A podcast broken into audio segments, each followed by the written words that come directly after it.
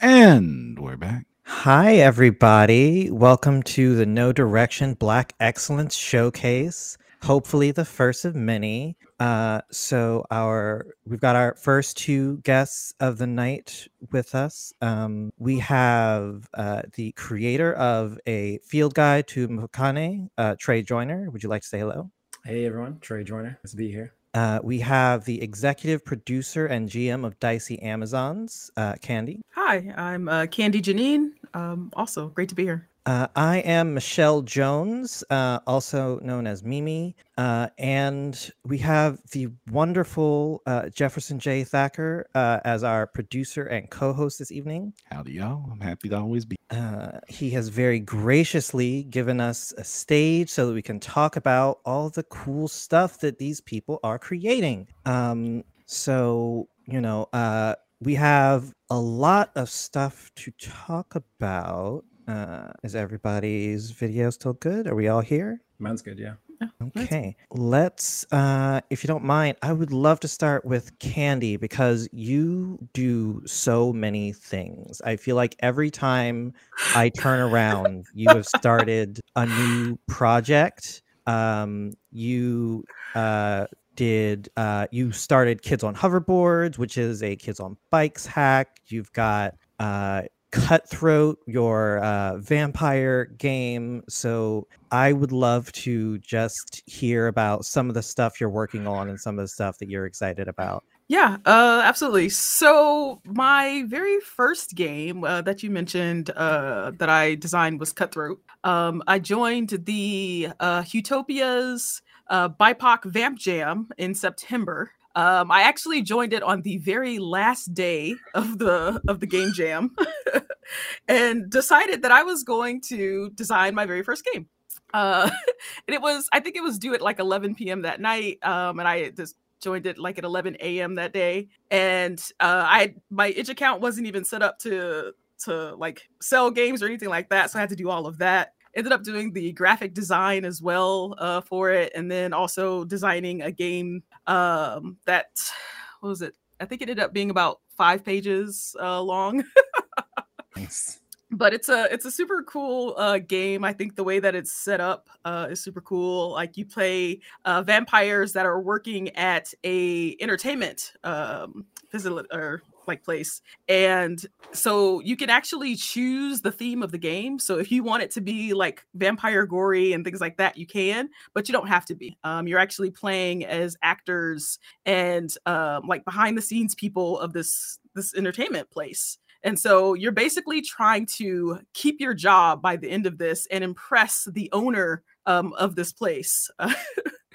and so and so depending on who you are you can, like I said you can be an actor you can be um you can be like a props person but you're all in the scene that you create. And so you could be like mobster vampires you can be futuristic uh vampires and there's all these different scenes in this uh in this place. And so you get to choose and kind of make up the scenes on its own and basically play out this uh the scenes uh, for this game and so it, it, it, was received very well. I've got people that were like, because we had did it, we had done it like uh, so late. It was a lot. It wasn't a lot of time for people to actually um, uh, to set up a lot of things for it uh, to play it last Halloween. And so I've got some people that are already talking about this Halloween. Oh, I've got so many ideas for this game. It's going to be so much fun. Um, so it was very well received. And uh, with that, I actually ended up getting uh, my first uh, professional writing gig uh, and so I'm working on a, a, book right now with Cosmic Mirror Games uh, called Confluence RPG.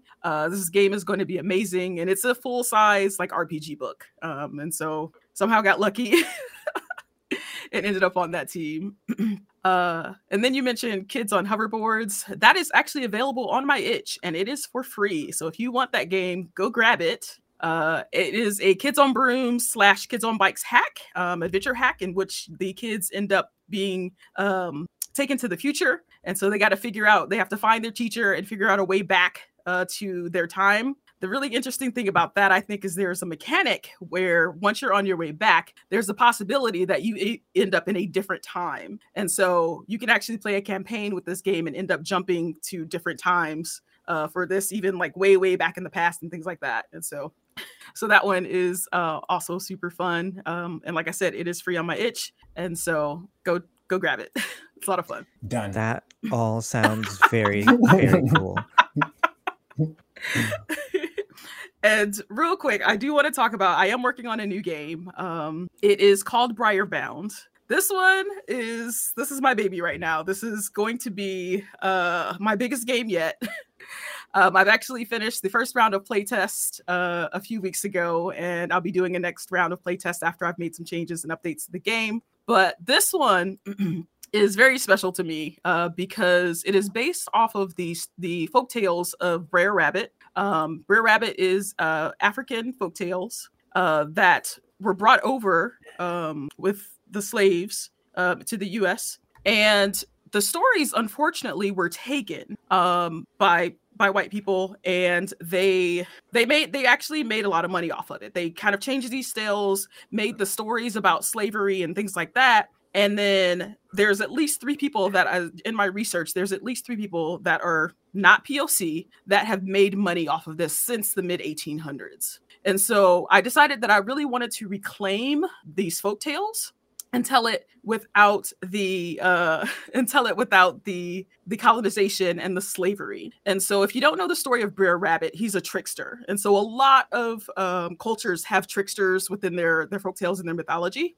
Um and so the basis of this game is you are a rabbit uh well one person is a rabbit and the other people playing this game is a TTRPG game. Um, the other person, other people playing these games are your animal friends, and you're trying to get home to the Briar Patch um, as quick as possible. And so there's a time mechanic to it, and and so there's absolutely no combat in it and it's a gmless game. And so you don't need someone to kind of get all this background on the game. Everybody jumps in you create your characters and you start playing. And i think the special thing about this game is that there is no combat because in those stories there were very little fighting. It was a lot of outwitting um, the like the big bads. And so I actually came up with a couple of mechanics on how to outwit these the big bads in the story. And so that's that's one thing that I've been super excited about. It actually took me a while to kind of figure out the mechanic for that. Um, and the people that have played have loved it. Um, I was kind of watching their plays and was cracking up the whole time. They were having so much fun and doing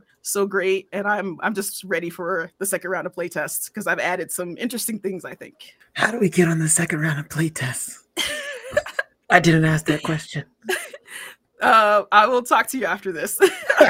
Yeah, that is a very important question because this sounds like Yes. an amazing game. Um, Yeah. you know, just for a, for a lot of reasons. Like one, um, I feel like GM-less games are really great for getting people into RPGs who otherwise might not cuz like I think the the hurdle of finding someone to be a GM is where a lot of groups sort of trip up. Um but also that just sounds like such a, an amazing concept cuz I grew up on uh Brer Rabbit stories and I didn't Mhm. even know that. Yeah. Um so, you know, I I feel like I I would appreciate that game just as, you know, uh sort of a maybe not a history lesson, but just as Mhm. something to sort of give me some cultural background and sort of, you know, help me flesh out my understanding of things. And that's exactly what made it just so special to me. I like those stories. I grew up on those stories, and I, I like when I started making you know, like cutthroat and stuff like that. I'm like, oh, what else would I want to make a game out of? And that was what came up immediately. And so, um, third game already. I'm like, I'm gonna get it done. nice. Yeah, that sounds absolutely fantastic. And also, I I didn't even know you were uh, going to talk about that game, but that's such a fantastic coincidence because Trey, you also took a lot of inspiration from like African history and folklore um, with the field guide. Yeah, yeah, yeah. So um, it, it's a it's a field guide Got Infocon. It's a homebrew supplement to the Lancer Mud and Lasers tabletop mech RPG. Sounds really metal, and you know I imagine some metal music playing in the background as I say it. But uh, Lancer's a really cool game. It's like a tactical game, kind of like Final Fantasy Tactics, just gamified in a tabletop game, and it's got some strong kind of uh, overtones. Uh, I won't even say undertones. It's got some strong overtones of anti-capitalism and uh, um, just pretty much, yeah, mainly anti-capitalism, and anti-colonialism. And so um, I picked up the game like two two-ish years ago, after transitioning from I think D and D because I wasn't really feeling it because I didn't feel like it reflected who I was as a as a person and uh, what my what I what I like to enjoy, uh, particularly you know being black and um, and so anyways I picked up Lancer and uh, I, I I found some similar similar components to D&D that it didn't necessarily reflect who I uh, wanted to, who I envisioned myself as and what stories I envisioned telling. And so shortly after picking it up, I uh, did I dug deep and um, I started looking at, you know, what are my inspirations across my experiences with tabletops, and it's very limited, nothing like Handi. I, I, this is the first thing I've really written when it comes to tabletop RPGs, but um, yeah, I decided to hunker down and, and, dive into it. And so the field guide in Infokani is an Afrofuturist. Someone described it as a Zulu futurist, which it very much is. That's based in South, uh, based on the lore and history uh, and of the people in South Africa, the Bantu, Xhosa, and uh, Nguni people in South Africa, and um, as Zulu as well. And um, so it just kind of tells a story uh, with the veneer of that culture, uh, but it tells a story of the transatlantic slave trade and uh, how the people, instead of you know arriving to the Americas and you know being subjugated for you know umpteen years, um, they instead rebelled and uh, they re- they rebelled with the help of this massive entity uh, classified as a non-human person or NHP named Shaka Zulu, and uh, did some really cool things. Um, but it's a it's, it's an interesting setting, and um, still kind of you know developing as as I go. I'm playing games in the setting and adding to the field guide and adding to my notes and stuff. So it's it's really it's been a really fun adventure. Yeah, it looked uh, very cool. Uh, like the lore of it, the mechanics of it, the art of it. Like the field guide is it's such a great read through just um like uh, like as a as a lancer player i started playing lancer a couple of months ago and nope. just like i instantly fell in love with the game and going through uh field guide uh just saw so many things was like oh i would love to play with that. I would love to play with that. Um so you definitely hit the mark there yeah, yeah. Shout out, shout out to uh, one of my friends, uh, Siege. He goes by uh, Siege Fall on Twitter, but uh, he picked up. Um, he get he got interested in in the in the setting as uh, he kind of dived into the the lore and stuff, and uh, he was like, "Yo, like Trey, can I draw stuff for you?" I was like, "Yeah, I guess." And then he like started drawing some of the mechs and stuff, and uh, for you know uh, i guess what a year now we've been you know just having fun back and forth. And um, he's been illustrating a lot more mechs in the uh, in the setting and we're actually come up with a live stream not live stream but a vod stream um, here pretty soon. So i'm excited to play with the the guy who does my art. Yeah that sounds very fun. Um how how so like playing through something that you have written um you know i always feel like um, when I run something that I wrote, it's kind of like a director's cut because I'm like, I can do things myself that I wouldn't necessarily put in other people's hands. Do you get that feeling? Um, yes, I I do. I think I think by design, uh, the the design of the setting and you know where it draws inspiration from. Not a lot of people have a lot of familiarity with it uh, in terms of you know like you know it's it's it's very cultural, and uh, some people, um, I think, predominantly, you know, uh, white people feel a little uh, taken aback and a little scared to interact with it because it, I probably because they're scared to be racist or something. I'm not really sure. Uh, that's a whole nother problem though. Um, and so there are things that I put in the field guide that are really explicit and try and not make too many assumptions other than that this is an Afrofuturist setting and it, you know, you know, values black bodies and its storytelling. Um, but when I run it, yeah, I, I, definitely take a lot of narrative liberties, and uh, and I'm trying to think of a specific example, but um, I, I, don't I don't think I can think of one right now. But yeah, I definitely take a lot of narrative liberties I wouldn't um, uh, advise others to. Yeah, because it's it's sort of like you know you put it together, you know how it ticks, so you sort of know which pieces you can move around without hurting anything. Yeah, yeah. I try to I try to I try to break my own game. I don't Kandi, I don't know if you do the same thing with uh with, with your playtesting and Brer Rabbit, but um, I try to break it. Yeah, I I'm I'm getting to that point where I I need to find out if every single part works. And so to do that, you got to try to break it. Uh, yeah. Uh, so like the very first play test, I'm just kind of like I want to see if it's fun. Uh, you know, there's some I, you know I sent a survey, some other questions on that, but I want to see if the table is having fun. Yeah. And yeah. then now for play test number two, okay, I'm like okay, so now we need to really get into this and see okay what what can we break because uh, I want this like because this is gonna be my biggest game uh yet, and so like I want to make sure it comes out perfect. Totally. Yeah. But I, I realize that that is a endless path of trying to trying to break your It game is. because you'll you'll break it every single time. Like Yeah. in Lancer, like you have to like you know there's all these mechs and they, all these mechs have different stats and different systems and different abilities that you can switch across 30 other different mechs and you have to like play test it for every mech. And then I'm at a certain point I'm just like I don't care. Like I, I don't care. Break it. Break it. I don't care.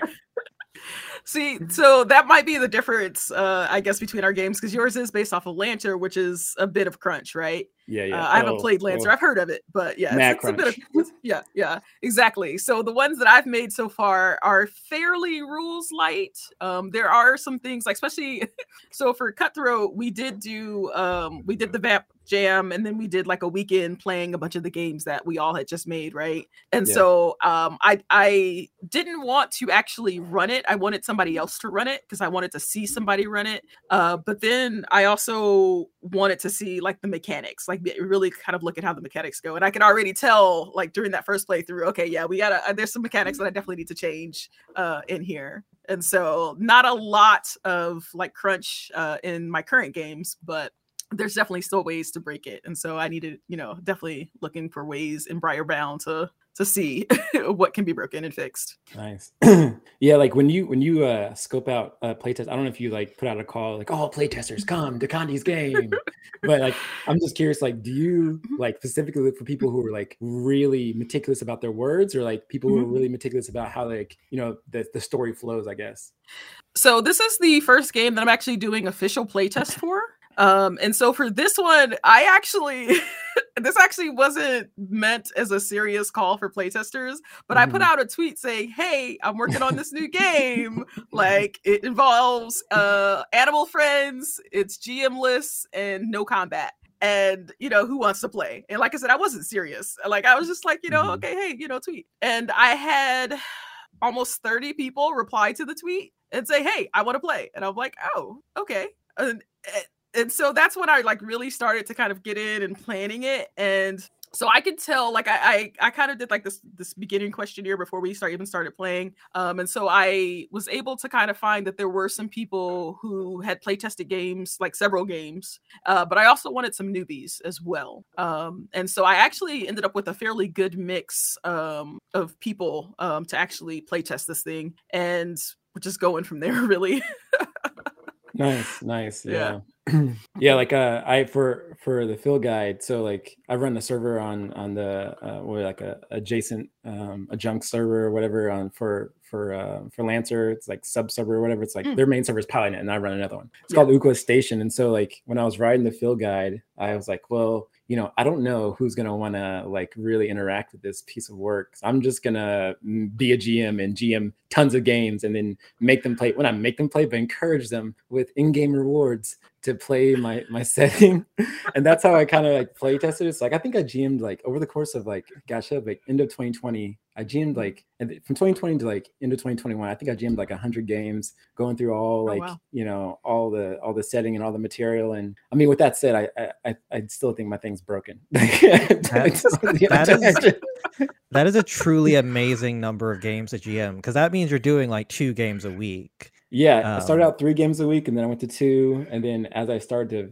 publish the field guide, I went to one. But uh, believe it or not, I I am under by I think 340 games from the max person who runs games and Lancers. Like he's run like 460 something. That's amazing. Yeah, over the course of two years, I- five games a week. Bruh. It's crazy. I know. That's Bruh. exactly truly bruh. impressive. Like I, I wish I could get to the point in my life when I could do that, honestly. But know. um, Same. Uh, we we do have a question here from the chat that I think is a very good question. Um, given you think your game will always be breakable, do you think inbuilt flexibility is important to deal with such situations, even after you achieve the best balance you can? Uh, which I think is a very interesting question. I would love to get your take on that. Con, do you want to take this one? Um, let's see. Because mine are so rules light, uh I don't think I I, I think it'll be fairly balanced. Um in the game because it's heavy role play, I think that's where the flexibility comes in. Um in my latest game is going to be the role play. Um, and so for me, like as far as breakable and like the mechanics, um, I think it'll it'll be fairly easy to find a decent balance in Briarbound. Yeah, and I would I would say for for Lancer, it's kind of hard to be flex. Oh, oh, oh, I'll say the Lancer is one of the most flexible games I've ever played, like TTRPGs I've ever played, because you you pretty much get to be level 10 at level one because you get to switch across like all these different weapons and all these different licenses from all these different companies. And so you know i think it's inherent that the the flexibility is there but like like Condi said like i definitely think that the that real flexibility from what i've written really comes from the narrative. And so like specifically in the field guide added in these uh these uh cultural throwbacks called uh sangomas and they're uh, in zulu culture they're they're uh, doctors and and singers and uh and prayers and, and, and priests in many ways. But uh in the field guide i use them as like these backwards storytelling like circuitous kind of mystical beings like mix a jedi with like i don't know like a like a doctor i don't know something like that. And so like these sangomas will tell the story and it's largely just inform the gm that hey this field guide it, this, the way the story progression to go on is kind of you know harkening back to that oral history in many cultures in south africa. So like you can make up whatever you want to make up just make it a riddle. It might be true it might be it might be false you know it, it could be anything. And so i think really that that flexibility comes um more so from like the narrative which is really hard to break anyways. Yeah, yeah, I definitely agree that like I think the more narrative your game is, sort of, you know, it's like if you're playing a very narrative heavy game, it's like I jump to the moon. It's like, okay, you it that doesn't mean anything. You do it and it's cool, but like whereas in like a very mechanical game where it's like I jump 800 feet, it's like, okay, that has a specific meaning and you Yeah. just did something you should not have done, but you did it um um so like most of my rpg work is for pathfinder and in pathfinder is also a very like crunchy game and it's a game with a lot of customization where i think lancer and pathfinder second edition have that overlap. Um and what i personally have found is my goal is not to make things unbreakable. My goal is to make things inconvenient to break um yeah because it's like Yeah. if you want to take something and combine it with six other things so that you can do 8000 damage that's cool most people won't so it's fine yeah, yeah, yeah. That's a, that's a good way to put it because like uh so like in the field guide there are like four mechs that I, I put out. There's uh Ibutho, uh, which stands which means army in Zulu. There's Cetshwayo, which was the last king of the Zulu people. Amadlozi, which is like means spirit, and Grootslang, which is like a uh, uh, and in, that's an interesting story about the Grootslang, but I'll probably tell it later. But anyways, so there's you know there's three options once you level up, you can get different options in these various levels. And if you want to, if you really wanted to, you could go, you know, you could pick up all the options in the Butho, you could pick up all the options in the Groot Slang, you could pick up all the options in the Cetshwayo, but it's really, it's almost dumb to do it. Like, why would you do that? Because it's like investing so much things in something that, you know, if you want to be a melee mech, why would you pick up these things in these like range mechs? And so it's like definitely what I hear what you're saying. Like, you could break it if you really want to, but like, why? Why would you do that? Why? Why? It's it's funny that you mentioned the Groot slang because um you know um I don't know how familiar you, you are with uh the Mwangi Expanse um which is the Pathfinder second edition like I've checked it out. yeah, African analog. Um, because the Mwangi Expanse has a Groot slang, and it is the worst thing in the world. Um, so no. lot- wait, wait, wait, wait, wait, wait. Param, do you have that uh image handy? I don't. So I, I can't be. A, I will get it. I can't Could, be. A, could you please slang. spell it? It's G R O O T S L A N G. Um, but yeah, the the bestiary from the Mwangi Expanse has a bunch of creatures that are like inspired by African folklore and like mythology, and there is a Groot slang monster in there. Um, so when I saw your Groot slang, um, I had like war flashbacks. Um, yeah, it's a, it's a gnarly looking thing. Definitely very gnarly. Yeah, it's like Oh, wow. a, the Groot, so the, the Groot thing's interesting because in South African culture, and I'll, I'll, I'll like you know quote that South African culture, the uh, Groot slang is loosely based. It's a it's an Afrikaner, so it's a Dutch uh, kind of retelling of a supposedly African story about a creature named the Mokele Mbembe. And Mokele Mbembe is a falsification. It's a it's a fake story that was created by European settlers to say like, oh, we want to go here and find this mystical cryptid, this mystical creature, the Mokele Mbembe. When they go around asking and, and, and kind of you know talking to a lot of these like villagers and people in South Africa trying to like find this thing, but really they just want to go so they could you know, have excuse to colonize. And so the Grootslang was an iteration of that, but also like it was I suspect I suspect, and I haven't found any of the discernible truth behind this, but I suspect the, the, the history behind the Grootslang is that it's this creature that protects diamond caves and scares people away. My interpretation of that is oh, you just made this thing up so you could scare the locals away, so you could export the diamonds. So it's a, it's a weird it's a weird little story about the mm mm But that aside, it's a cool creature. Yeah, that's something that I have found when I try to research African history and folklore is like the most of what you're going to find is like European retellings, and so it mm-hmm. makes it yeah. very difficult to actually yeah. figure out what the real history and real story is. Yeah. Um, which it's it, it is such a struggle when I, I'm like, I want to do this justice. I want to be like, I want to uh like be honest to like what like this culture is. And I try to do research and like every source is like some French guy who like um, Jean Pierre. Yeah, it's like yeah, it's it's according to the research of you know Jean Pierre. Um, apparently, this is a thing that like Africans like to do, I guess. And it's like you just made that up, guy. like that's not based on anything yeah yeah i'm curious like what's what's y'all's uh yeah process for like really sifting through that because i i myself encountered some of those like I think I struggled with it a little bit and like in, you know just kind of like struggling with like what to actually settle on. I'm just kind of curious what y'all's process was. Um it's all it's definitely very difficult. Um I'm at the point where I'm ready to build a network of actual Africans and be like, "Hey, I need you to tell me this story." because what I'm finding online is not what totally. I'm looking for. Totally. Yeah. And I've actually been thinking about that the last couple of days and figuring out how I want to do that. Um, because I definitely want to get a, a consultant for for this game. I mean, it's not going to be a huge game or anything like that. Um, but I still want to get a consultant and make sure that everything is okay. And mine is not it, like this game is not heavily African. It's more about the the the journey yeah with these friends, right? With the inspiration of Brer Rabbit, right? But I still want to find some people to talk to and make sure that the little that I have is going to be correct. And so at this point, like I'll I'll find whatever I can. I actually do have I have to find the link. I do have one book, I believe, um, that's actually pretty decent um, about different hotels and things like that. Um, but like the rest of it is really just it's all colonized and, and stuff like that. And so it's just really hard to to kind of parse through that. Yeah, definitely, definitely, you know, supporting you and doing that because I think ultimately too is like that I think that is an angle to like really, you know, do your best, you know, to to to seek through the the mire of of colonized you know r- r- rhetoric and then really like you know find someone who can like you know tell you the story or find you know several people talk to as many people as you can because uh, you know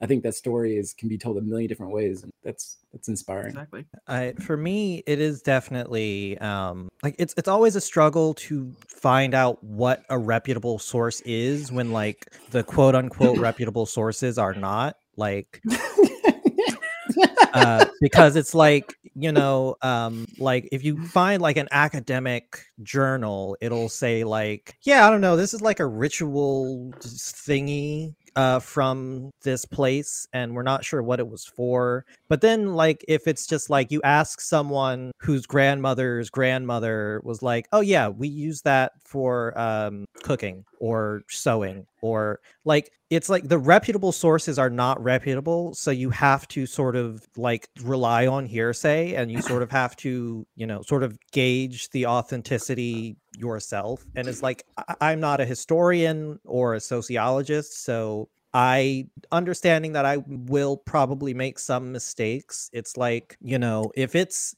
if it's someone um, you know, who has that experience, uh, then I am gonna like listen to what they say. Um, like uh, I think it was I had to write a short story uh, at one point, and it was uh, part of it was talking about like African musical instruments, and so rather than like researching like journals or anything, I just went on YouTube and found African musicians talking about the instruments they were playing, and it's like. Perfect.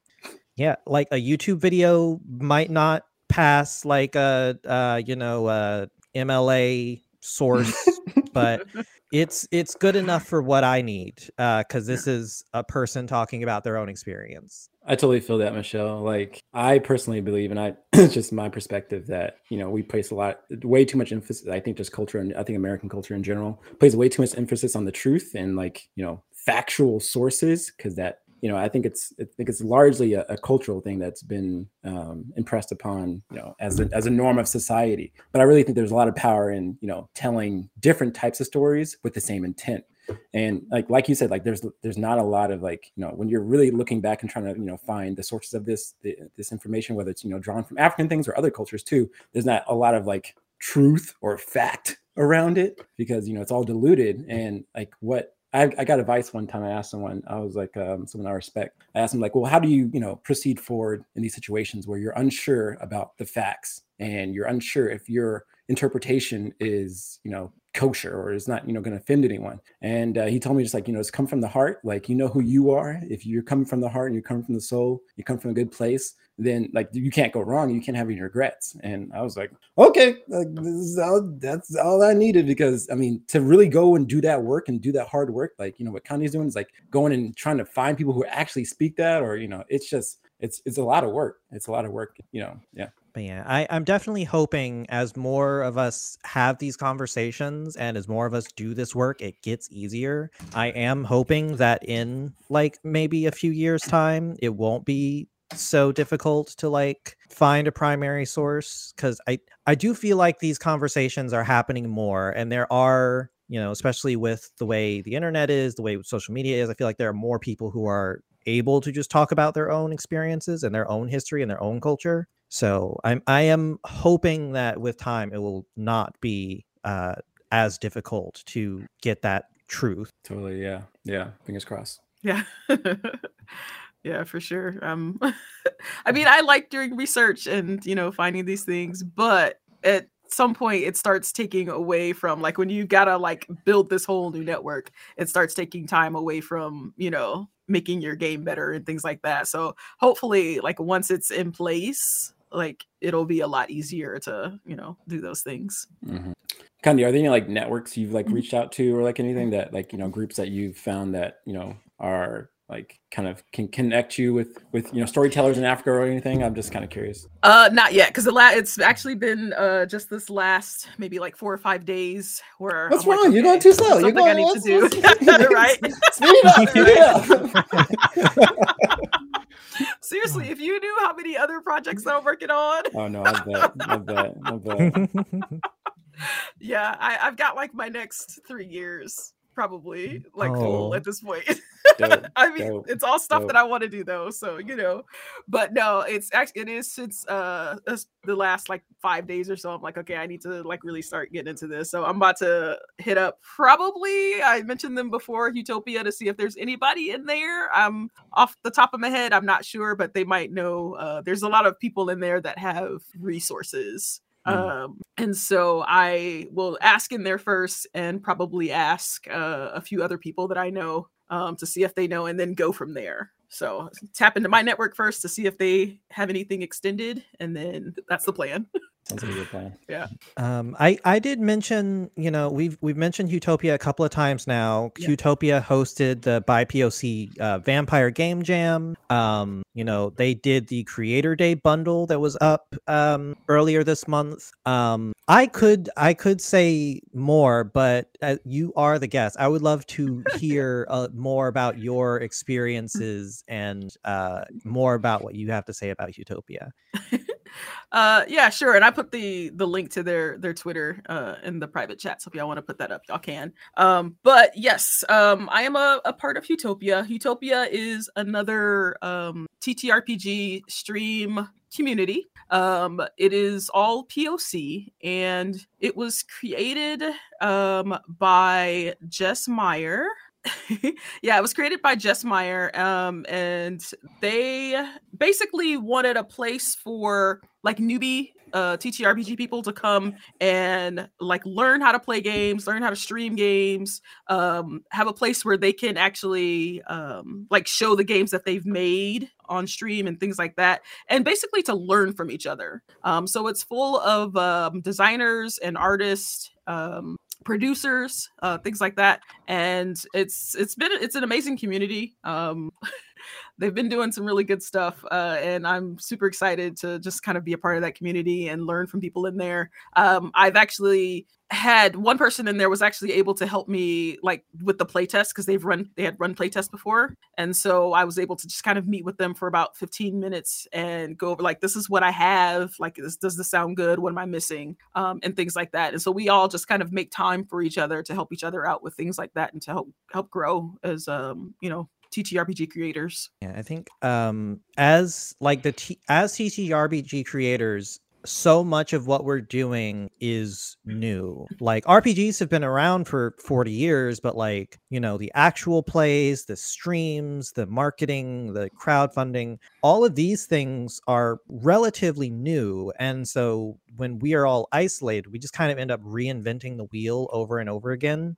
And like, especially as, you know, black people generally we have less ends we have less networks we have less you know support. So we end up you know doing a lot of unnecessary work and one thing i appreciate about utopia is you know it's just a place for people of color to come and uh, be like yeah no this is a wheel. It's round. Here you go. Uh, you go ahead and put four of those on and you're good to go. Um, and it's just uh, just such an amazing resource uh, for uh, like by poc game designers actual play actors. It's just i appreciate it so much Well, um, I'm curious, uh, Kandi and Trey. Can you already already answered this a little bit, but what led you all to be interested in gaming in the first place, and how did that lead to wanting to make and create and bring this stuff forward? Sorry, it's a standard question. I've got a I got a wild. Uh, go ahead, uh, Kandi, if you have a story about. Uh okay yeah um so i was in college uh my first year of college and i was in a uh, like a co-ed dorm and the guy across the the hallway uh was just like like super geek. Me and him best friends immediately like we were both geeks and nerds and you know comic books and games and all sorts of stuff video games. And so um i had heard about like dungeons and dragons uh but i had never played it and so one day, um, he comes up, he comes up to me and he's like, Hey, do you wanna, you know, we want to play this game? You get to make your own character. And that uh, right there was enough for me. I'm like, I get to create my own character. and he, like he had mentioned, oh, you could be like elves and all these other things. And I'm like, ah, yes, okay, this is super cool. And so I'm, I, you know what? I don't even remember if he actually had the books at that point. I feel like he didn't. I feel like he was just kind of like he had all of this stuff like memorized or something. It was just like, yeah, you do all this, and I don't know. But yeah, so I, I made my my very first character and we started playing. A few of us in the dorm started playing uh basically Dungeons and Dragons at this point, and um and we had fun. And the the end of the first year he left and it was we had stopped playing because he was like the one that knew everything at that point. And so um about 22 about eight years ago um i got back into it with like a, a family group and i'm and you know a bunch of us were like hey you know let's do this let's play and so i ended up gming like we started off ended up gming and with 13 people of course that was way That's too many party. people That's a party. yeah it, it really was it really was With a capital And- P. At Yeah. that point, you just make two tables. I don't know why exactly you Yeah. yeah. i don't know eight years ago i yeah. I don't know what I was thinking, but there were some people that I could tell that just kind of wanted to get a feel for it. Like they, like they were like, "Oh, I'm just gonna, you know, figure out what it is." And so finally got the group down um, to there was like uh, seven people, and then like a couple people would kind of be in and out, and so much more manageable at that point. Um, and so this family group and I would just, you know, we started playing, you know, Dungeons and Dragons again, and then um, a few years after that, I started getting into like more of the like indie games and whatnot um because i started like watching like aps like it wasn't a lot out then but you know watching aps and just kind of checking out some other games other than Dungeons and dragons and that's when i kind of got into like the the more indie scene and then we started our you know our dicey amazons in 2018 and i've been dming and running games ever since Nice. Did uh did your GM from college ever pass down their uh non-existent book? Was it like a cookbook or something that they just like I, no, mm-mm. No. And, like I completely lost track of him at that the point sacred too. book? Like Jerome, if you're out, if you're listening, man. Hey Jerome, to pass that book. we want that book, Jerome.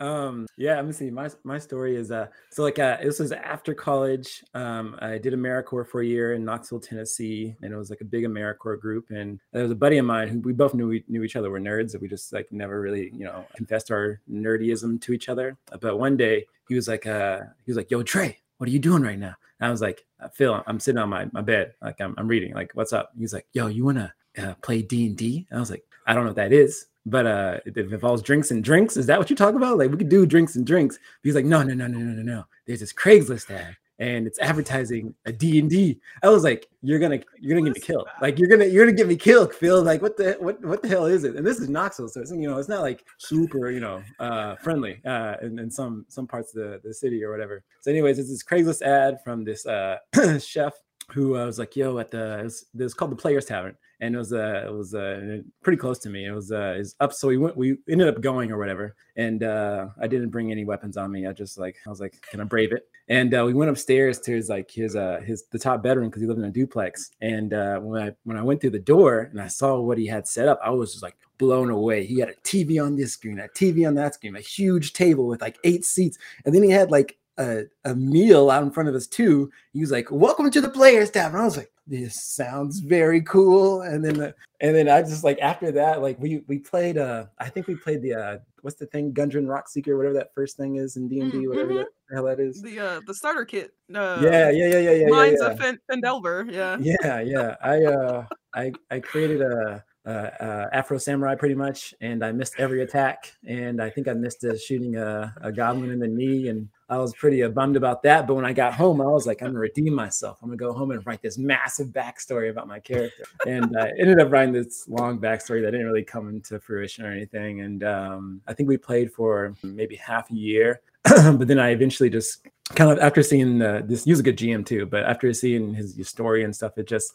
for me it just didn't really really reflect uh, reflect what i valued as far as like you know like i want to play something that, that highlights my culture and highlights me or highlights you know um, you know highlights my culture essentially and uh, i just didn't see that because there's a lot of like uh, european and like you know colonial overtones in that one and i just wasn't really down for it so anyways that same the ending of that uh, campaign for me was the same time I became a forever GM and I started like you know writing my own things. I think I played a like an Avatar less Airbender hack of D and D that didn't work out. Played some Adventure Time D and D that didn't work out. Um, I found Genesys, which was really dope because uh, Genesys was like, uh, well, before I found Genesys, I played like Star Wars RPG, which was good because it's got space. You know, there's you can't really see cultures in it. It's just kind of like you know, like it's got some different vibes in it or whatever.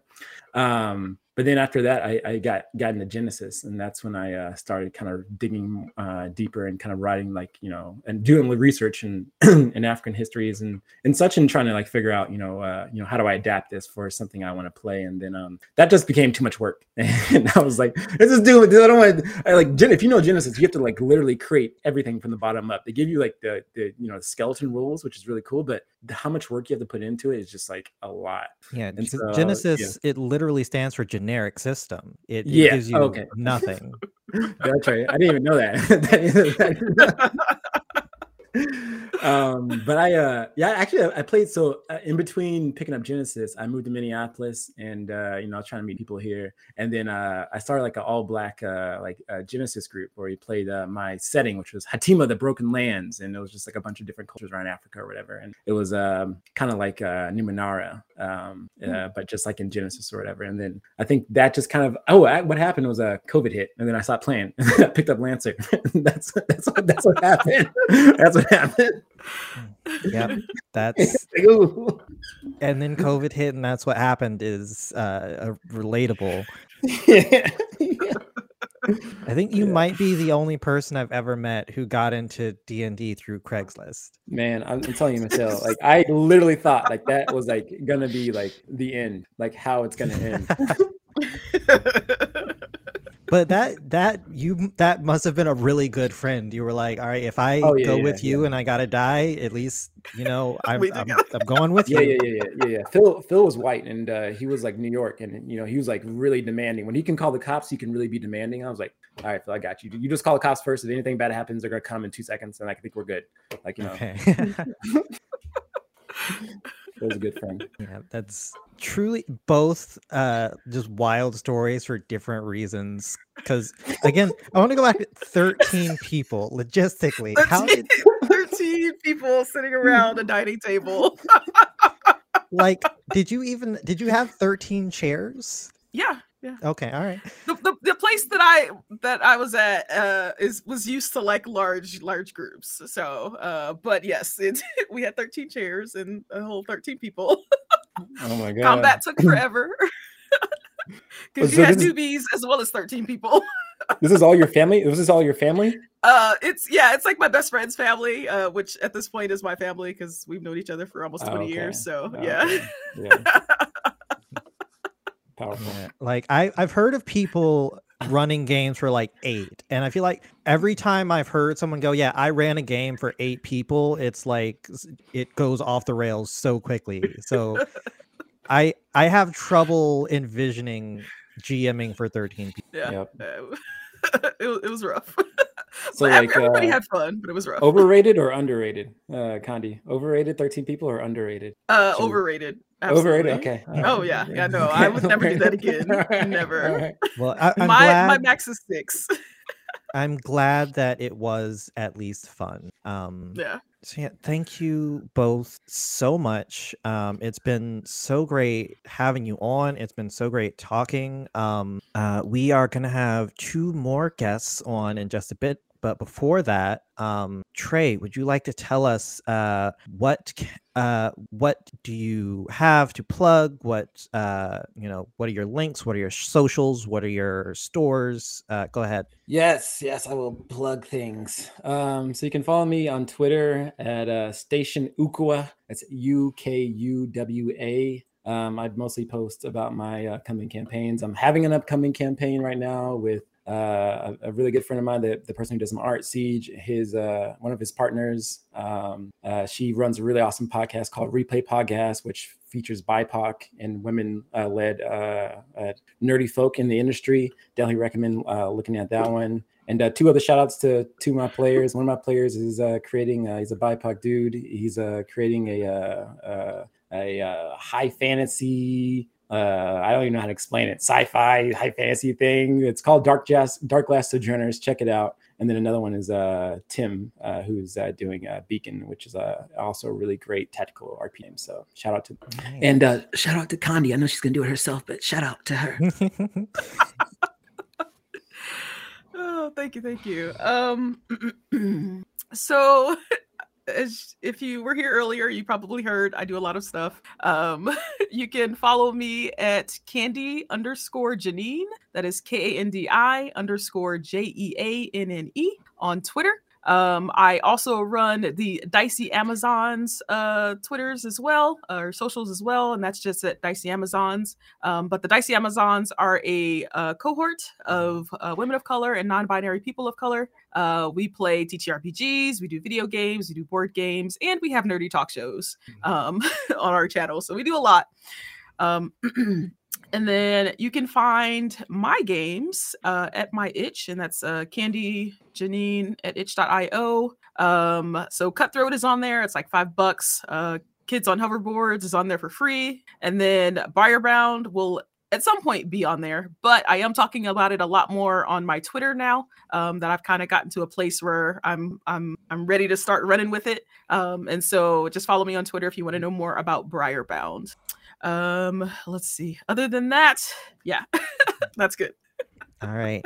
Um, it has been great having you. Everybody, go check out those games. Um, you know, uh, also, so here's the thing. I know Lancer isn't technically your game to plug, but you Oh, made yeah, yeah, something you- for you did. Lancer, so you got to get people to play Lancer. Oh yeah, yeah, yeah. so yeah, I'm yeah. gonna remind, or I'm gonna let everybody know the Lancer core rulebook is available online for free. There's a free version that doesn't have the GM section, but if you go to, uh, if you look up Lancer RPG on itch.io, there is a free version that has all the rules you need to play. Um, so you can get Lancer for free, and then you can pay Trey for a field guide to Mif- Mifukane. Yes, yes, and you can come play with me on uh, my my Discord station, Ukuwa Station. I will GM games for you and probably ruin your uh, your whole experience. So All right, thank you both so much. Thank doubt. you. Thank you, thank you. Hello. Uh, so now we have the host of the Secret Nerd podcast, Navarre Jackson. Say hello. Hey, how's it going? And we have uh, RPG veteran and author of Spoken on the Song Wind, Quinn Murphy. Hello. Yeah, Quinn, uh, you've been on the show before. Uh, Navarre, this is your first time, but Yeah. uh, it's great to have both of you on. Um, you know, um, we in the first half of the show we got to talk about a lot of indie RPGs, which is great. We got to talk about some Lancer, we got to talk about some Genesys, uh, but now we got the Pathfinder crew. That's right. I don't, I don't know if those really hand signs for Pathfinder, but I'm going to pretend, yeah. pretend they are. We, I make a, we- a we in there somewhere. yeah. Well, listen, if whatever hand signs we throw up, if we do it with confidence, people will assume it's a thing. It's So true. It's true. we have that. Well, you know, I, I'll, I'll just pretend I came out of Guns and Gears.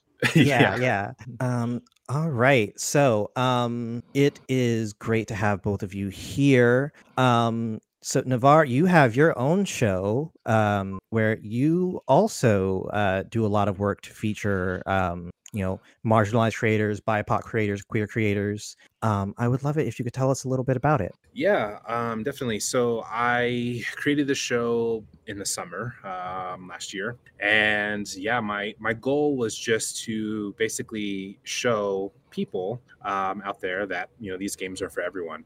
Um, and of course, I'm not the only person doing it, but I just you know felt like uh, I had something to say, something I wanted to say for sure, and um, I hoped that I, I would find a way to bring it out of other people as well. Um, and, and so far, so good. Uh, it's been it's been growing a lot, um, and it's been nice to just meet a bunch of uh, amazing people. You know, creators of all types. Sometimes just people who play games um, and do other stuff. And um, yeah, but yeah, definitely a focus on diversity and inclusion, and you know, just trying to spread positivity and you know make a, a great place for for folks to come together and like listen to stories about other people who may or may not be like them. Yeah. Um, you know, I was recently a guest on Secret Nerd podcast. I had a great time. Um, so you know, just just throwing that out there. So I I'm a little bit biased, um, but uh, it's is it is an awesome show. Something Thank that I really appreciate.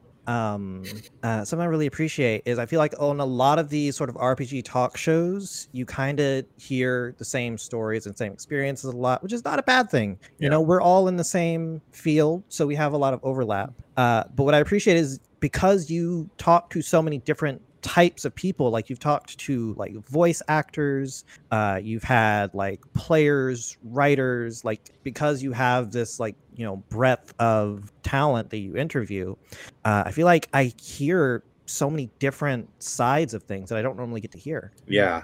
Um, it's been it's been a lot of fun that way. And i think what has been really interesting for me too is like not only that but then the locations of people and how that changes um, you know their experience in in how they get into ttrpgs um, you know what their first game is like in a lot of cases. Um, you know for a lot of the people who are uh, poc like you know whether or not they had other pocs to play with when they were growing up. Um, and whether or not that played a factor into like if being a nerd was okay or if it was just like a general thing. So there's so many different like aspects of that. Um, the hardest part for me is just trying not to repeat my own stories because um, sometimes i meet people who haven't listened to you know a bunch of the, uh, the episodes. And so it's like you know um, i think one way that i really try to engage with people is just relating through my own stories and excuse me, um, and just kind of I don't know, yeah, just relating with them. And so um, sometimes those same stories will come up, and I try to uh, make them you know less of a, a detailed as I as I did in the previous episode. But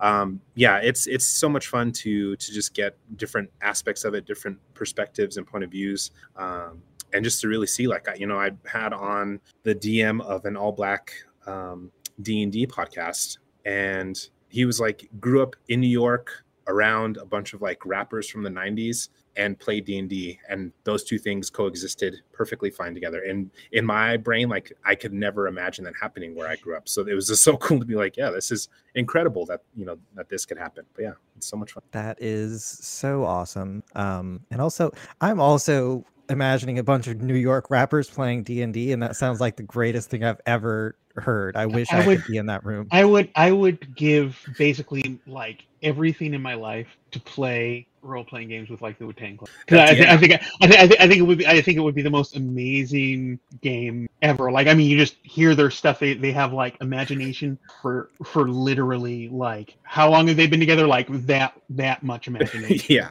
That would be Seriously. incredible. And you know they don't talk about it, but you know the Wu Tang Clan has a D and D group. You know they do. yeah Uh, uh, or they're larping or something they're doing Yeah, yeah, something like- yeah 100% so Mhm. it's just i mean it's it's interesting to see you know that those different aspects of it and and to see people come out and you know get excited about a story that resonated with them or whatever it is um and that's I, I love that part of it. So anytime I can help do that, it's it always feels really amazing to just add to the space. Yeah, and you know, I I do love uh just getting to hear new experiences because um something we were talking about in sort of the pre-show um lobby is that as black well as creators in general we tend to find our little bubbles of people who create similar things and Mhm. we share with them and what often happens is that little bubble will have like a couple of black people in it or like a couple of POC in it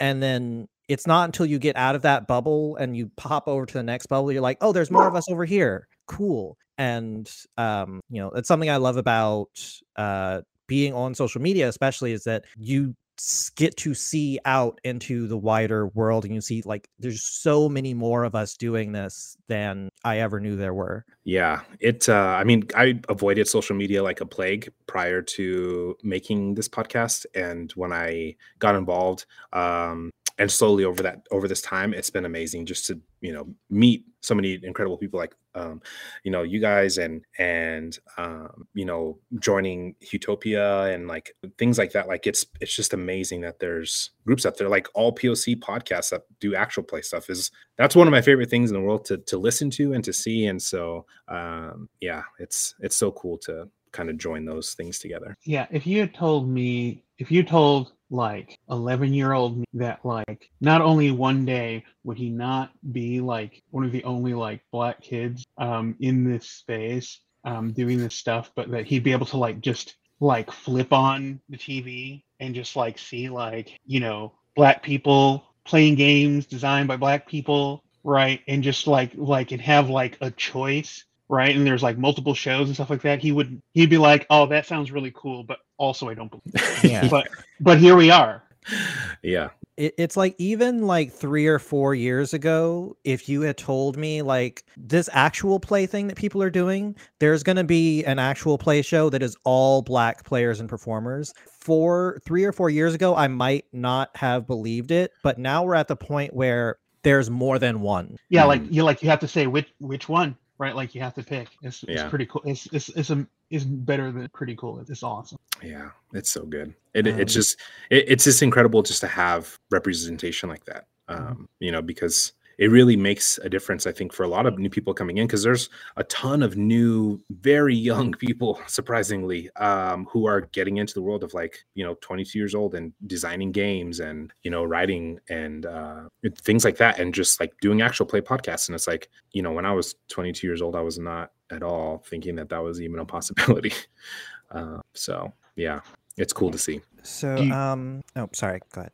Uh, with your podcast, Navarre, do you have any favorite episodes or guests or something like really surprising that uh, our listeners might want to like be their introduction to what you're doing? Oh, that's tough. I love 99% of the episodes that have come out. Um, and that 1% is just like, uh, I won't get into it, but um, I, I, it's tough. Like I mean, he's on here, but like when I got the chance to talk to Quinn Murphy, that was insane because I never even knew that there was black designers out there, um, and couldn't imagine it. And I didn't honestly expect for him to even say yes. Uh, so it was like, it was just so cool because I just created the show, and I was like, I don't know what's gonna happen. Um, but I think you know, anytime that somebody's willing to come on and just like really share deep stuff i think is always so incredible um, and just getting those uh, really perspectives. But i mean you can seriously i would just encourage anybody uh, well i would first encourage you because obviously it's my podcast to go listen to the beginning and start from there and just listen on.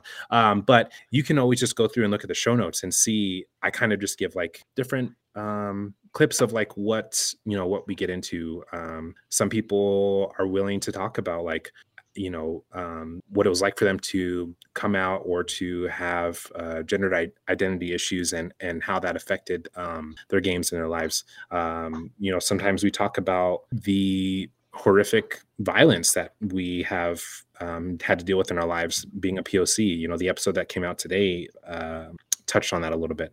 Um, and so yeah i think anytime that stuff is always happening you know it's i think it it's helpful for people out there to listen to but i also it's sometimes it's nice to just have a, a mellow episode where we just you know only talk positively too so um there's a good balance in there i think for everyone Yeah, I, I think I definitely agree. Like sometimes you need to talk about those heavy topics. Sometimes you need to address the elephant in the room, Mm. but sometimes you just need to vibe out and have fun. Yeah.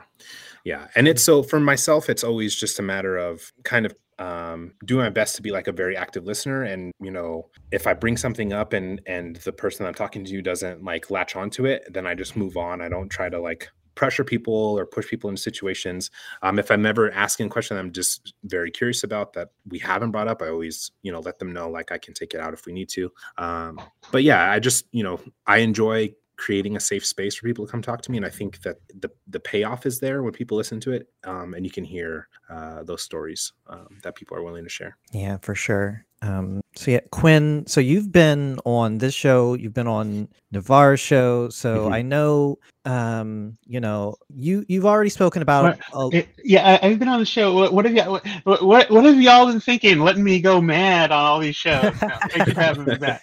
Yeah, well, it's just because we know you have so much to share. You know, You- we've got to get you on a bigger stage. Mhm. Um, indeed Um, but I was gonna say, so uh, I know a lot of stuff you've done. Like I, Mm. you've got the chance to talk about like the Mwangi Expanse and like spoken on the Song Wind. Um, so you know, I don't want to spend too much time focusing on those, um, unless there's something you really want to say. Um, yeah. No, Uh, but uh, what I really want to talk about is um, is just your sort of presence in the RPG sphere, um, because I feel like so many people uh, look to you for like advice and like about like just like your insights into writing adventures, into being a game master. Um, you know, I I when I uh, whenever I see you talking about games on Twitter, I I take notes because you always uh, share your insights in a way that is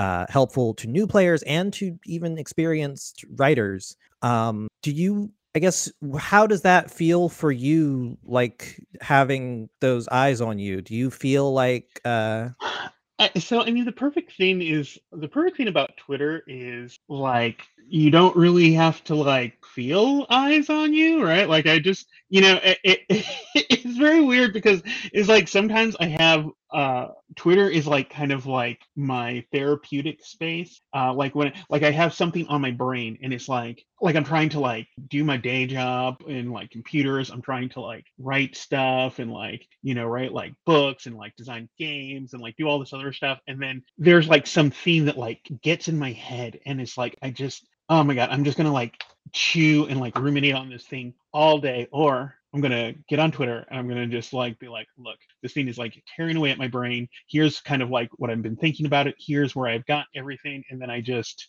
you know let forth, and it's uh almost always amazing that anybody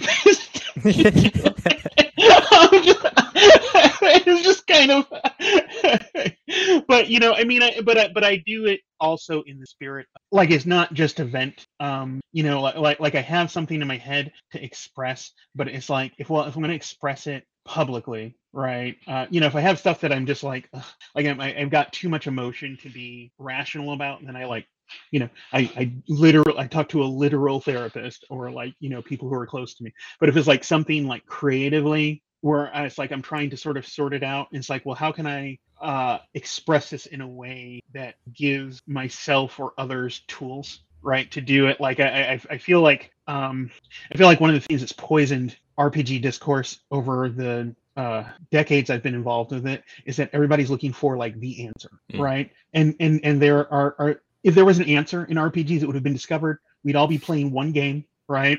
And and no, I don't want to start a, a fifth ed D and D conversation about, the, about the one game, right? But but but like if there was a, if there was a, if there was an answer to RPG design, we'd have it, we'd do it, we'd play it, and you know move on, right? But the fact is that RPGs are maybe the most personal game design space of all games, right? They are made for different psychology, right? And and different like rules land in different brains differently, different procedures, different settings. They all like work for different people. And so we keep thinking about we keep trying to come up with these like universal rules for everything, but when really what we need are lenses. We need sort of like ways to see what's in front of us right and then and then from once you can see a thing clearly or in a useful light then you can actually determine what you want to do with it and so it's like these days it's like I, I spend a lot of time just trying to like offer lenses right? Um, because i think i think those are i think those are truly useful scalable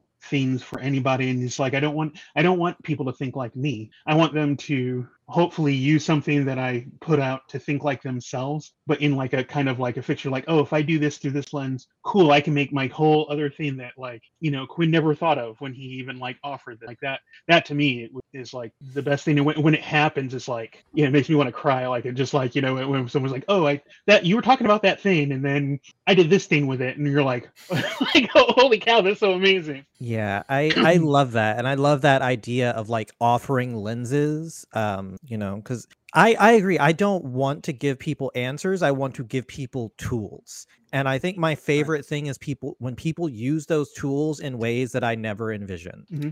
Yeah. And that's and that's what like rpgs to me are that's like one of the things that that keeps me coming back to them as a, a player and a gm and a designer is that like they're these tools for for not you know i, I want to say just telling stories and being social but like they're like they've grown into like so much more than that like with the rise of like actual plays. There are like tools for like kind of for like you know you know people make stories for other people for like a third party audience um, and then we can enjoy the story we can enjoy stories and the people that are making the stories right? Like you know dimension 20 is like one of my favorite aps out there and they do such a good job in at letting you enjoy the process of a story being made right? Um you know and and so there are all these like different kind of like things that it does is it you know rpgs are the most human game you can play and that's like i, don't know that, that they will always hook I I love that truly. Yeah, it's it's amazing. I think now too, what I've seen a lot of is people m- making games specifically just to explore emotions or things like that. Like, um, which is something I definitely would have never thought. Uh, you know, even like I don't consider myself like a war gamer by any means, but I do enjoy, um, you know. I enjoy playing combats. I don't know that I enjoy listening to combats as much because it's hard to keep track of sometimes when you're doing stuff. Um, at least for me, but but yeah, I, it, it- it's interesting now that there's spaces where people have created this stuff to like, you want to just, you know, explore a relationship on a one-on-one game. Like, here's a game to do it. Here's some mechanics. Go have fun. Um, and it's it's cool just to see how people are kind of running away with some of this stuff. I'm curious, especially from your two's perspective. Like Quinn, uh, you've been in this space longer than I have, and uh, in Navarre, you're exploring so many different perspectives in the space with your podcast. Where do you want to see the the the uh, TTRPG space go from here? Like, where do you desperately want to see change and growth? Um, more people playing Pathfinder 2e than 5e. Um, that's uh, no, but honestly, honestly, I think just um, similar to similarly to what Quinn was just saying, I think just like a place where it's it's not about which game is better or um, you know who designed that single thing. It's just a matter of like creating like people having the space the inspiration the liberty um, and the desire to like want to create really amazing stuff and just share it. And like people being open to the idea of playing something that's not just their you know d20 giant game. Um, because i love pathfinder 2 but i i am exploring other games and it's just the the game itself is the is is the fun part right? If like um you know getting around with your your friends and and playing a game that you're all interested in is a super fun thing. Um i don't run like horror uh, I, I should i don't really run horror games on pathfinder at least i don't think so. And I've been playing Delta Green lately, and m- me and my home group is just, like we're in love with the game. Um, and so it's just you know finding those different places to kind of explore different types of of play. I think is is what I would enjoy seeing more of. I think uh, I'm going to be greedy. I'm gonna, I, I got two things, um, but they're sort of tied together. Uh, the what I'd like to see is um, a more robust language of critique. Hmm. Um, in the RPG space. Um, you know, like similar to what I was talking about, kind of like you know at Universal versus lenses, right? Like I, I want we're we're very still stilted by how we're able to talk about RPGs, right? And then for for my game to be good, your game has to be bad, even though even though your game is like a narrative game about like anthropomorphic bunnies in my game is like a simulation of like space marines at war right? Right? Like like these these aren't even the same game. They're not in the planet. Let's please stop talking about them in reference to each other right a game to talk about a, a way a language to talk about games uh in reference to themselves right mm-hmm. um because then that that lets us then find the different sort of qualities and like isolate quality aspects of games and it helps um, raise the bar on on design, right? Because there's a lot of great design going on, right? But it's going on in like islands and pockets from each other, and we don't have we don't have a sh- like a, a good language of critique and analysis. So this stuff just happens far away, right? You know these, you know, hey, people aren't like like there are tons of people. Uh, I'm gonna uh, here's my Pathfinder plug. There are tons there are tons of people missing out on like sweet, elegant game design because they're just like, oh, it's just like D and D. It's freaking not. Mm-hmm. right um but but if if you if but because we're divided we don't we don't get there right? You know and, and and similarly you know there are people who aren't seeing like beautiful kind of like indie game stuff that uh because they're like well i'm just safe where i'm at right? Um and then along with that and sort of associated with it not directly tied into it but like there's an overlap is i want more safety mm. in games right? We, we you know we have safety tools and and things like that. And that and that's that's good. But i feel like i feel like when i scan over social media it feels like every other day there is some person um being kind of like a a, a bad actor. Um and and not just being a bad actor but a person with a lot of power being a bad actor. And then they sort of like whoopsie and they you know make their mea culpas and then they just sort of you know slip around and then um you know uh until uh, everybody you know they log off for three months till everybody forgets and then they come back on uh, you know and, and, and they sort of poison these spaces. Um, so uh, you know and uh, so people don't feel kind of safe to um, design and you know kind of come out and sort of be themselves. And then and then and then sometimes when people are des- doing their design and being themselves they're having to go through all of these you know they're being attacked and going through all this stuff and there, there's not really much of a safety net to help them sort of in their expression. So I would love more safety so we can really. There, there's a lot of I, I I have watched multiple people get chased out of this hobby by some of our worst worst bad actors right? I'm not going to mm. get into the whole thing right? But like we all kind of know who these folks are right? Um and and I've, I've watched people who are no longer designers no longer in the space because it was too much. And i and i don't blame them. You know i, I wish they were here but i understand why they're not. Um and i don't want to see that uh, honestly, I don't want to see that ever again. Um, and so th- those are the two themes. I, I, feel like if we had those themes, we'd be in a, an amazing place, in an even more amazing place. Yeah. yeah. I think along those lines, uh, now that you mentioned that, one thing that I felt what that I one thing I went through in the first like three months was kind of joining the um, TTRPG space, and then feeling like oh like people are using these like uh hashtags and like saying like oh yeah we're inclusive we want to like bring everybody together and like feeling like those were just empty words and so i think Mm. i would love to see more people actually like live that like create spaces that felt safe for POCs to go into. Um, like I talked about Utopia, and that's one that's obviously like doing the actual thing. Um, but there are other spaces that th- think that they are that and and are just not doing that. Um, and I think that for me, while I wasn't gonna just walk away, it was very disheartening at times to be like, okay, so you said this, but that's not actually what you mean. And I'm still like kind of floating here on an island trying to reach out to people and and you know create essentially my own community at the time of just like you know whomever um, was actually going to be genuine and so uh, i would love to see more people doing what they actually say they're going to do that would be Yeah, absolutely. Yeah, I I 100% agree. Safety is something that we need more of. We need to be thinking about like, you know, people who you deal with online are not screen names, they're people and we need to treat each other like people more. Um, you know, it's definitely not always that simple. Um, but I absolutely agree. We need more safety. And to touch on something you said, Navarre, um, it is always troubling like being a person of color in a like ma- majority white space and feeling like you have that responsibility to sort of make the space better for the next person who comes in because it is um it's just such a heavy weight to put on anyone and it does Yeah. sort of feel like being held hostage where if it's like if i leave without doing this work then someone else is going to come in and have this bad experience and like so now i'm putting it on myself to make sure that doesn't happen um Yeah.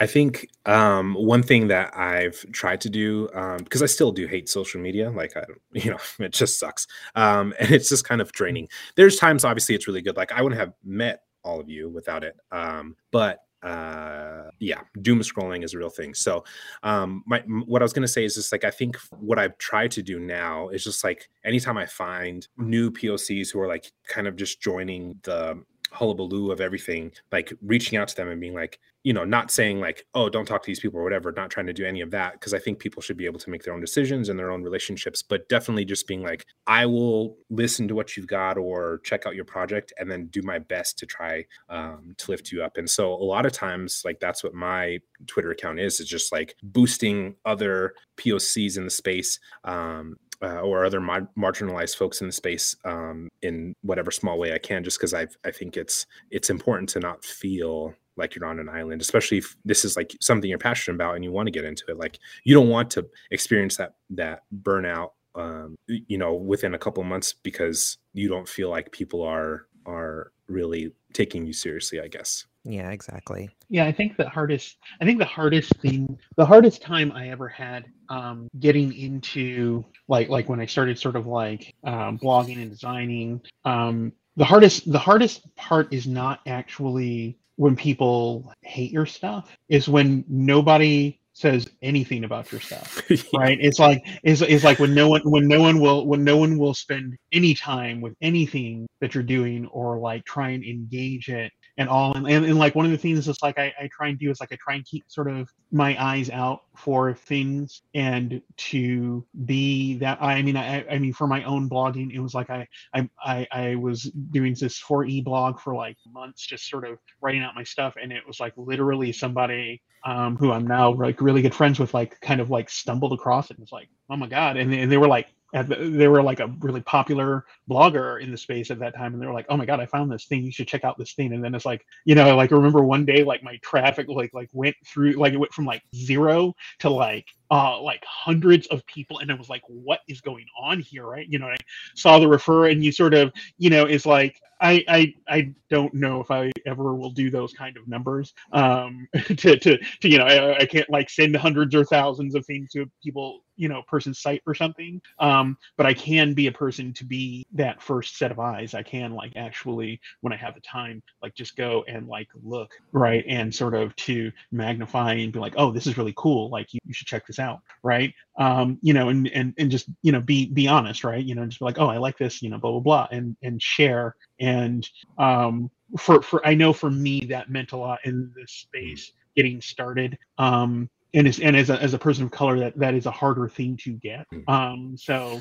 uh that is one one of many things that i try like small things that i try to to do to help with Yeah. that Yeah, there's a all POC Pathfinder 2e um, actual play called Makers Misfits, uh, and they're playing Extinction Curse, and it's such a great show. Um, and yeah, Joe the Joe the GM is the first guest I didn't know that I had on my show. Um, I reached out to him like the first day I created my Twitter account because I had found their podcast, um, and since then, um, you know, we've become uh, good friends, and um, and I'm constantly, you know, shouting out their show. And there was uh, somebody on Twitter was like, you know, if you could hire a spokesperson to be your, or you hire somebody to be your spokesperson, who would you do it? And he was like, well, Navarre Secret Nerd already does this anyway. and it's true because I, you know, any chance I get, anytime I'm on something, I'm always like, hey, you know, people should check the show out because it really is a good show. Um, and I think that that's tough as well to be like, you know, we are all POC and we're proud of that. Um, and then deal with the fact that, you know, people will read that sometimes and just move on and not really give it a Mhm. chance. Um, and that's tough. So yeah, any chance that I can get, I, I, I agree. I, I try to do the same thing with, you know, um, whatever small following I have, like, uh, uh, you know, sometimes people will check it out. And I think that's like the coolest thing in the world. Uh, anytime somebody's like, Hey, I went and listened to this show because you mentioned it. Mhm. That's, That- that's how yeah. i found out about makers misfit Yeah. honestly you you you you would talk about them and stuff like that and was like okay let me like Navarre's always talking about like like let me let, let me check this out right and then it's like I listened to an episode and just fell out of my chair yes. right like It's and so I was just like okay good one good one Yeah. like I'm, I'm here for this Yeah. Yeah. It's wonderful. Um, so we do have uh, a question in the chat. So Mm. I'm actually I'm going to answer it first. I'm going to put on my hot take hat, Okay. um, and then I'll I'll let you weigh in. So I think this is in reference to talking about like people claiming to have like POC safe spaces, Mm. um, and it's um, how much is people being disingenuous versus oblivious to the reality, and how can we address the latter? Um, something that I often say is that uh, being ignorant to bigotry is a privilege and it is a choice. Um, like, if you are someone who is, even if you're not online, if you look at the news, if you uh, if you are just looking at the world around you, you have to keep making the choice over and over again to not be aware of like certain things. And, you know, we don't always know what we don't know,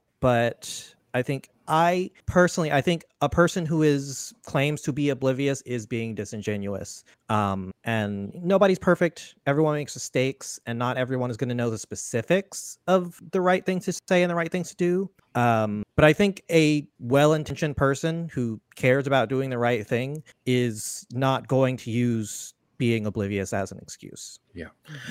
I think, yeah, as well as that, I think, um, you know, I had a guest on who talked about, we were talking about like, you know, well intentioned people who were doing this. And it's, um, and they said, you know, it's not just about being well intentioned, it's about being anti racist. Um, and I think that that's an important thing to think about when you're looking at the space because I think that plenty of people, um, it's easy to just write BLM on your Twitter account and never look back. You know what I mean? Like, uh, but you know, are you actually supporting um, POCs and, and Black people? Are you like actually? And I don't always mean like monetarily because not everybody can do that. You know, like I'm a father with three kids and uh, not high paying job. Like I can't just dish out money left and right either. Um, but it does mean like, you know, are you giving their shows a chance? Uh, are you checking out their artwork? Are you telling other people about it who might be able to do something about it? Um, or are you just saying that you do these things and then and then moving on?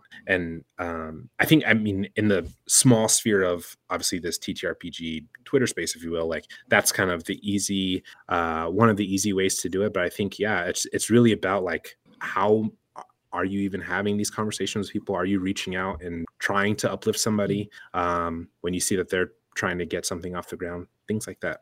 Yeah, I mean, I think uh, in a in a similar vein, I, my my own internal metric on this is I kind of have like a little like um, sort of like a performance to resolve ratio meter. It's like a really weird device stuck in my head. Is I I, I would show you on a cross section, but was, your viewers don't want to see this. But like basically, it's just like how much energy are you spending talking and performing and how much energy are you spending doing a thing right? And like like like because the actions that you do are are actually like you can throw a big performance but that like actually takes energy right? Like you know throwing up the you know like you know coating yourself in blm and doing all this other stuff right? And and and and saying the words is important right? Like like you know if you if you can't like say the stuff right? Like you probably won't do um, by you helping people doing the other stuff like that. And so i, I for for me I, I i tend to focus on on just those those sort of actions and i tend to eh, for my own safety and rose colors i see sort of um, non-marginalized people being too loud and not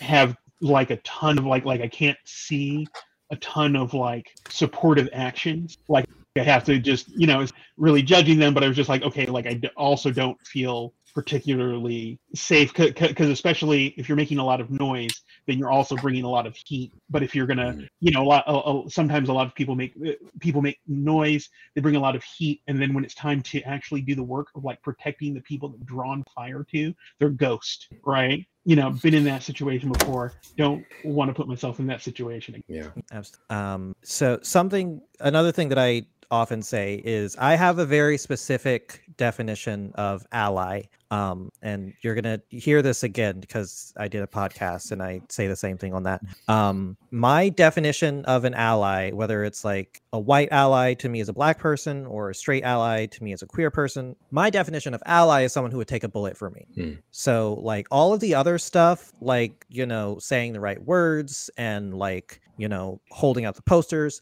all that stuff is great all that stuff is good. If you're not going to physically protect me, you don't count because that's at the end of the day, that's what that's where the money is. That's you know, um, all of the great slogans in the world don't matter if you're not protecting me from harm. So, you know, it is it it's not an easy bar and it's intentionally not an easy bar and it's not something that I would ask of everyone but I think if you want to call yourself an ally that is the standard you should hold yourself to. Yeah. I think um, one last thing I think I'll add to that too is like knowing when not to talk. Um, I, I think when you kind of talked about that too, but like there's a lot of times that, you know, I have on my show like platformed a lot of people who are part of the lgbtq community. Um, but i don't go out there and think that it's my right to just like speak on things that i have never experienced you know what i mean? Um, and it's so easy to just be like quote retweet i'm gonna just get into some stuff. Um, but you know i think there's a lot of times even if i feel like hey you know what? I have an anecdote that i could probably share like is it my place right now to take up somebody else's space um 99% of the time it's not and i think a lot of people could really benefit from taking a second to think about that very thing and being like is me saying this thing really that important is it going to actually benefit anybody or is it just going to take up space that somebody else um, take away space really from somebody else and so mm-hmm. yeah i would just encourage anybody who who is thinking about that just like take a second and think about it because if you're really not a mm-hmm. part of that community like you know you probably don't need to say anything right now because um, it probably is not going to make a difference and it's really just going to take away eyes from what's important.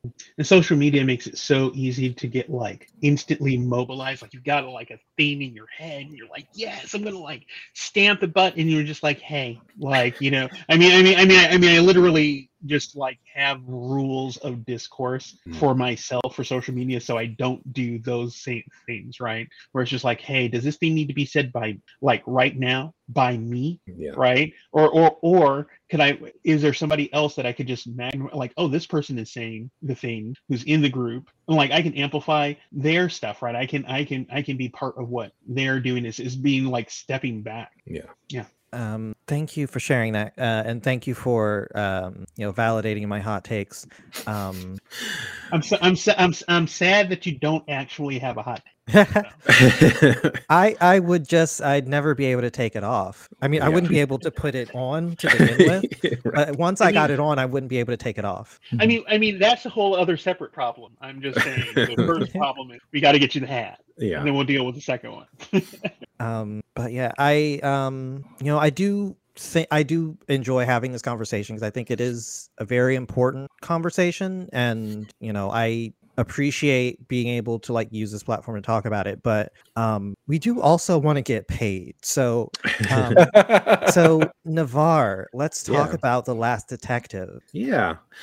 Um, so the last detective is is uh my first ever game that I've created. Um I had I had a, a wonderful creator on uh, Lex uh, um, goes by Titan Titanomiki RPG on on Twitter, and they did they created a system with D4s um, and did a game jam. And during the interview, we were talking about it, and they were like, "You should definitely just give it a shot." And uh, as we were talking, I was like, "Oh, okay, I can kind of see how this would work." And so, yeah, I created a game where you play the last detective anybody would want to call. Um, the reason I made it that way is because it just has like four degrees of success and failure. So you could really just roll a one and just bomb out. Um, and I think if you're professional at anything, you probably have a much less uh, rate of failure, um, probably. Anyway, so I made it that way. And uh, yeah, and so you play as a detective you can decide if you want to be a private detective um, work for an agency whatever it is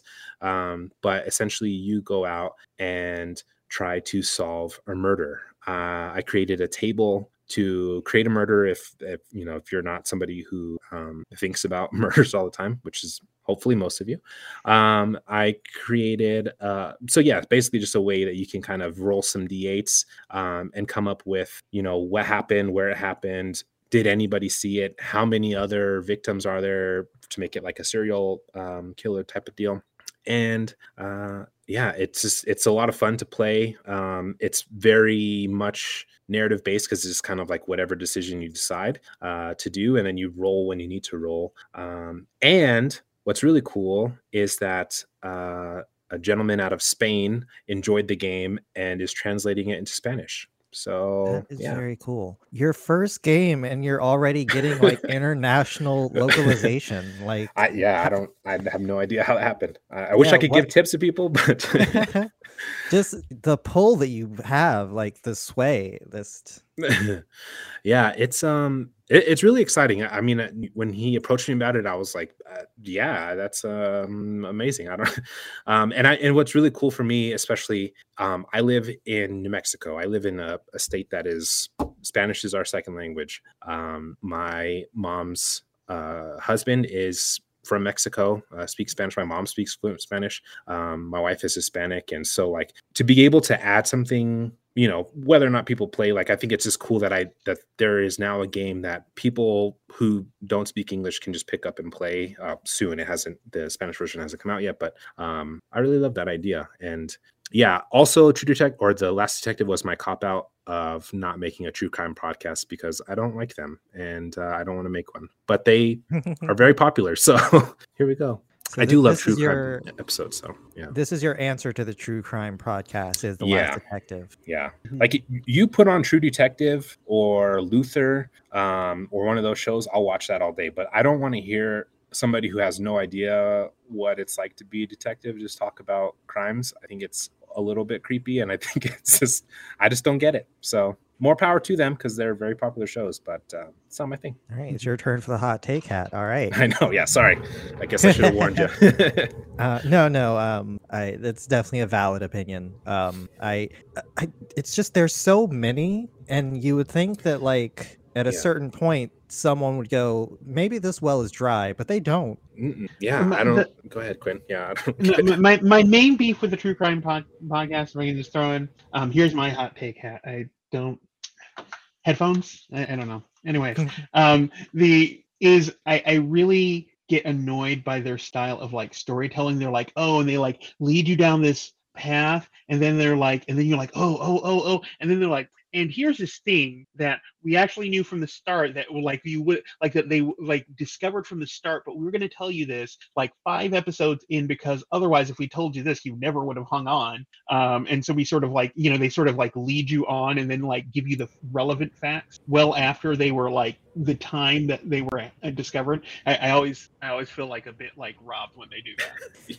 Yeah. Um, I I was having a conversation with my girlfriend because she was listening to a podcast um I I I don't remember exactly what it was about, but um she started listening to the podcast while I was in the room and I heard it and I like left and like a couple of hours I came back and it's like, okay, so what happened? And she said, "Oh, I don't know. I'm only on episode 3." I'm like, "What what do you mean?" Like it's it's a historical event. It why why is it why is it a full season? I could just Google it. It is public record.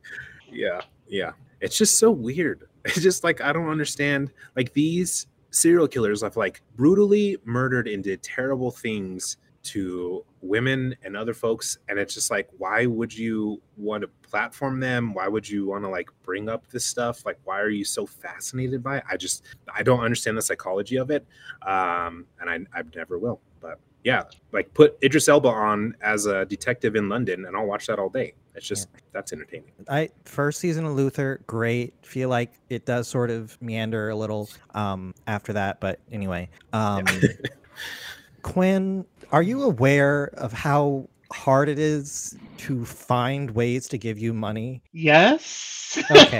I just I just wanted to make sure that you know because um, when I was writing the article, I was trying to like find something for everyone to be like, here's your plug, here's a thing that you did, here's um a place where you're at. And like you don't have one. I mean, I have, I have, uh, what do we call it? Um, the community radio on um, uh, uh, the um, uh, my uh, I have a PayHip site and a Gumroad site. I'm trying to I'm trying to move everything to itch.io. Um, I just have to sort of get off my butt um, and do it, and I have to like bring my site. I, I've been I've been like a very bad um, internet um, guy. It's like, it's like it's like so weird. I just don't. I, I find like I just work on stuff, but I'm like not selling much these days. Um, you know, I am working on a few things um, uh, that I'm. I'm uh, can, can I talk about the uh, Paragon mode? Yes, please. Please okay, do. so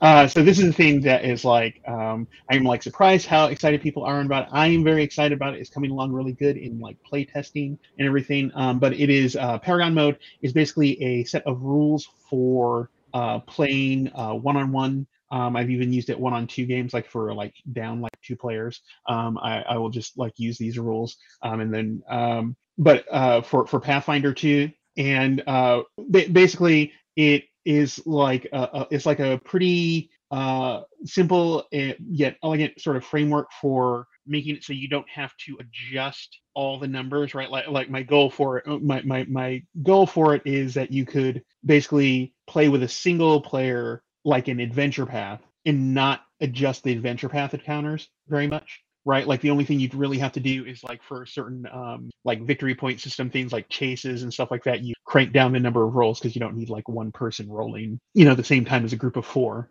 um for a, like a chase scene. Um but other than that you don't have to you know you don't have to adjust the encounters or any of the other stuff like that to to make the the math and basic assumptions uh work and still feel like pathfinder um yeah yeah yeah and and and to uh, go with the chat one person with one character. Um so you don't have to also play like not it's not one person playing like a whole party. Um so uh that's been going along in, in playtest really soon uh, uh, really well. Um i am actually currently trying to finish up other projects um that i cannot cannot talk about um but are really cool. Uh and um but i'm hoping to get that like out and released on like pathfinder and infinite like this summer at the latest that's my, my target Yeah, I know that. I know all about that redacted life. mm-hmm. Um, but yeah, I think like Paragon mode, um, I can definitely see why it appeals to people because you have a lot of um, like especially now that we're in COVID times, you have a lot of people who are at home with just their significant other. You have a lot of parents who have their kid who they you know want to Mhm. spend time with, and it's just like you know it's the hardest thing about playing RPGs is finding a group of three to six people who are all free at the same time consistently. And so, like, Mm. when you reduce that to be like, we can just do it with the two people who are here, um, it's definitely like it's it's liberating, you know, to not have to like go and hunt for players. Yeah.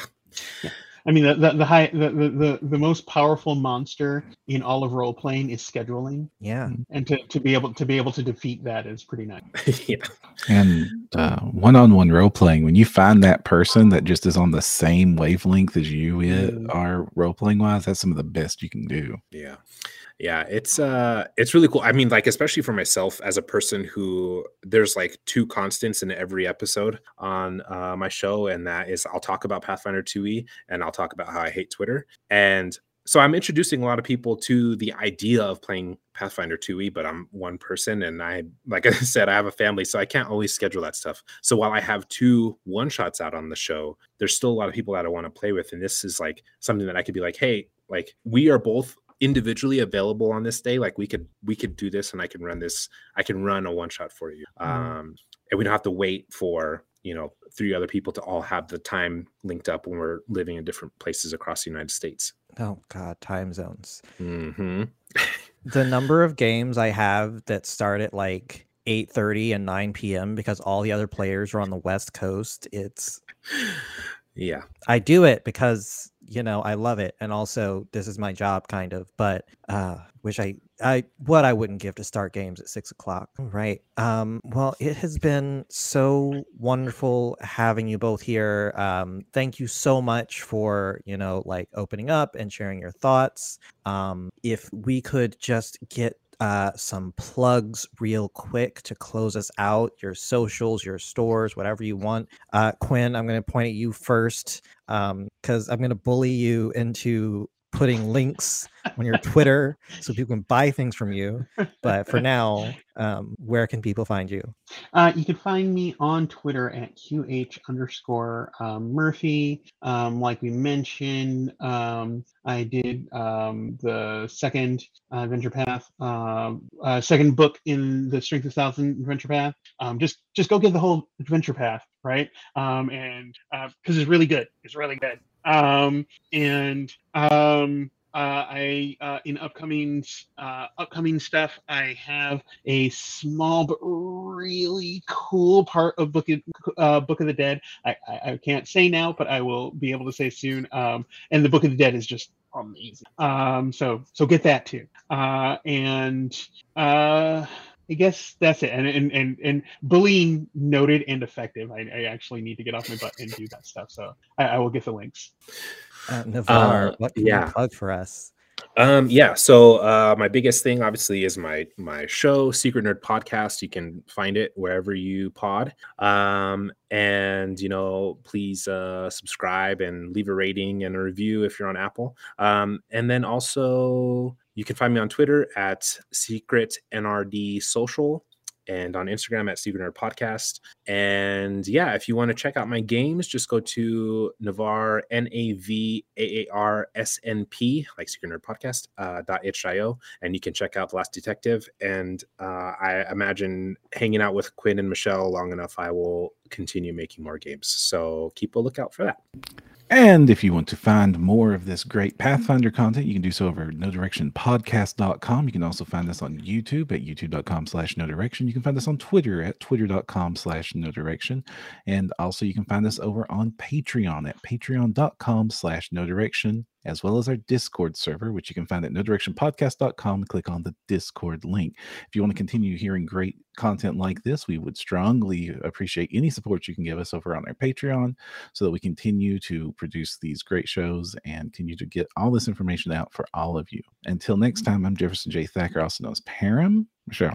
and i'm michelle jones And before you can find the path, you need no direction.